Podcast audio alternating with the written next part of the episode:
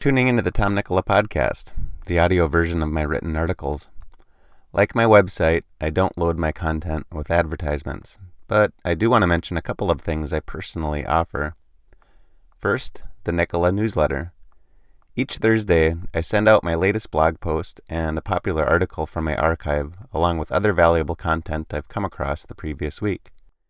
My subscribers love getting their newsletter because it contains more than my own articles. Of course, it's free. Just go to tomnikkola.com slash subscribe. Second, when you're ready to get serious about your health and fitness and want an efficient and effective program to follow, join Vigor Training. You get access to all of my workout programs for just $29 per month. Learn more and join at tomnikkola.com slash vigor. That's V-I-G-O-R. On to the article. Health Information Eradication. First, the disinformation dozen. Then what? On August 4th, 2021, Dr. Joseph Mercola posted a YouTube video announcing that within 48 hours, his entire website, including 15,000 plus published articles, would be gone. How could one of the most influential modern day natural health advocates reach a point where he felt forced to remove his entire library of content, articles, and videos that have changed countless lives for the better? With the removal of his site and online store, what happens next? What message does this send to those who promote the scientific evidence behind dietary patterns far superior to the dietary guidelines for Americans? Nutritional supplements, botanicals, or essential oils that support better mental, physical, or emotional health. Risks associated with medical therapies that many doctors don't know about. How did this even happen? The Biden administration and the Center for Countering Digital Hate. How did Joseph Mercola and 11 others become part of a targeted group dubbed the Disinformation Dozen? Most people first heard of this influential group of alternative health advocates from White House Press Secretary Jen Psaki. Quote, There's about 12 people who are producing 65% of anti vaccine misinformation on social media platforms. Jen Psaki, July 15th press conference. The announcement made it sound like the White House identified these charlatans who continued to question the safety of an unapproved vaccine that has zero long term data in humans. How dare they try to help the public make an informed decision? It wasn't the White House that came up with the report on this group.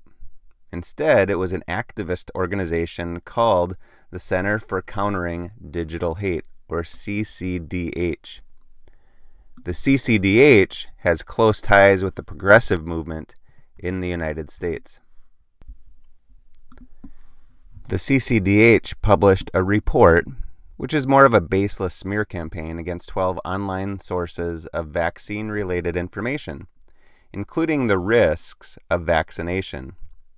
The disinformation dozen includes Joseph Mercola, Robert F. Kennedy Jr., Ty and Charlene Bollinger, Sherry Tenpenny, Rizza Islam, Rashid Buttar, Erin Elizabeth, Sayer Ji, Kelly Brogan, Christiane Northrup, Ben Tapper, and Kevin Jenkins. If you've questioned the narratives we've been exposed to the past couple of years, you've probably come across the content from the people above. From what I've seen of the content they produce, it's rarely published without solid scientific evidence to support it. Is the goal to do away with natural medicine? At the time of this writing, blooming goldenrod surrounds our home.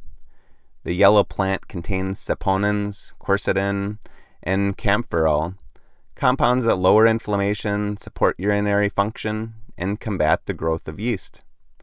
Natural and alternative healthcare practitioners often recommend goldenrod extracts and essential oils for these and other health benefits.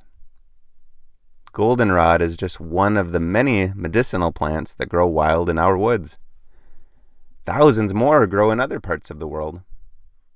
Throughout history, these God given plants have helped humans look, feel, and perform better.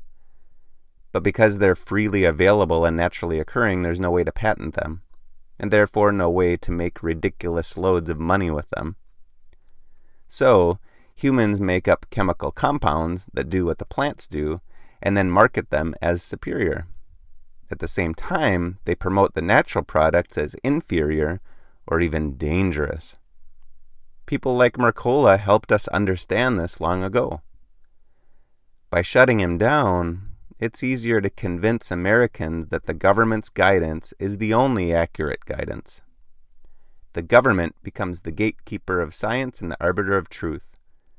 If that doesn't send shivers down your spine, you probably don't have a spine. Quote When knowledge is so obfuscated that it requires an interpreter, or an oracle to explain it to common people, a priesthood is born and a cult is formed around it.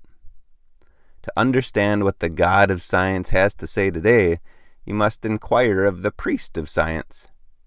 And you must decide to take his teachings by faith, even if there is empirical evidence to the contrary. Patrick M. Wood, Technocracy Rising.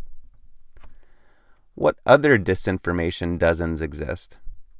Whether the CCDH created the report unprompted by the White House, and the White House took its disinformation as accurate information, or the White House requested the CCDH to act as an independent organization to support its cause, the result is the same. 12 influencers helping Americans to take their health into their own hands were targeted and slandered.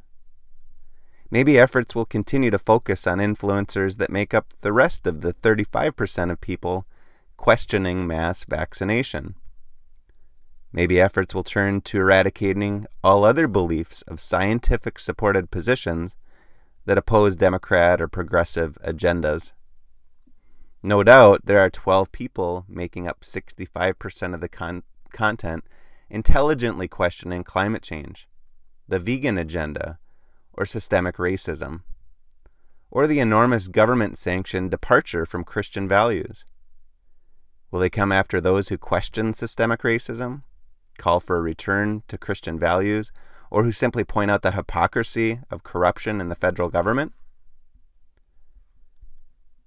When speakers of truth are silenced, it's easier to make people believe anything other than the truth is truth.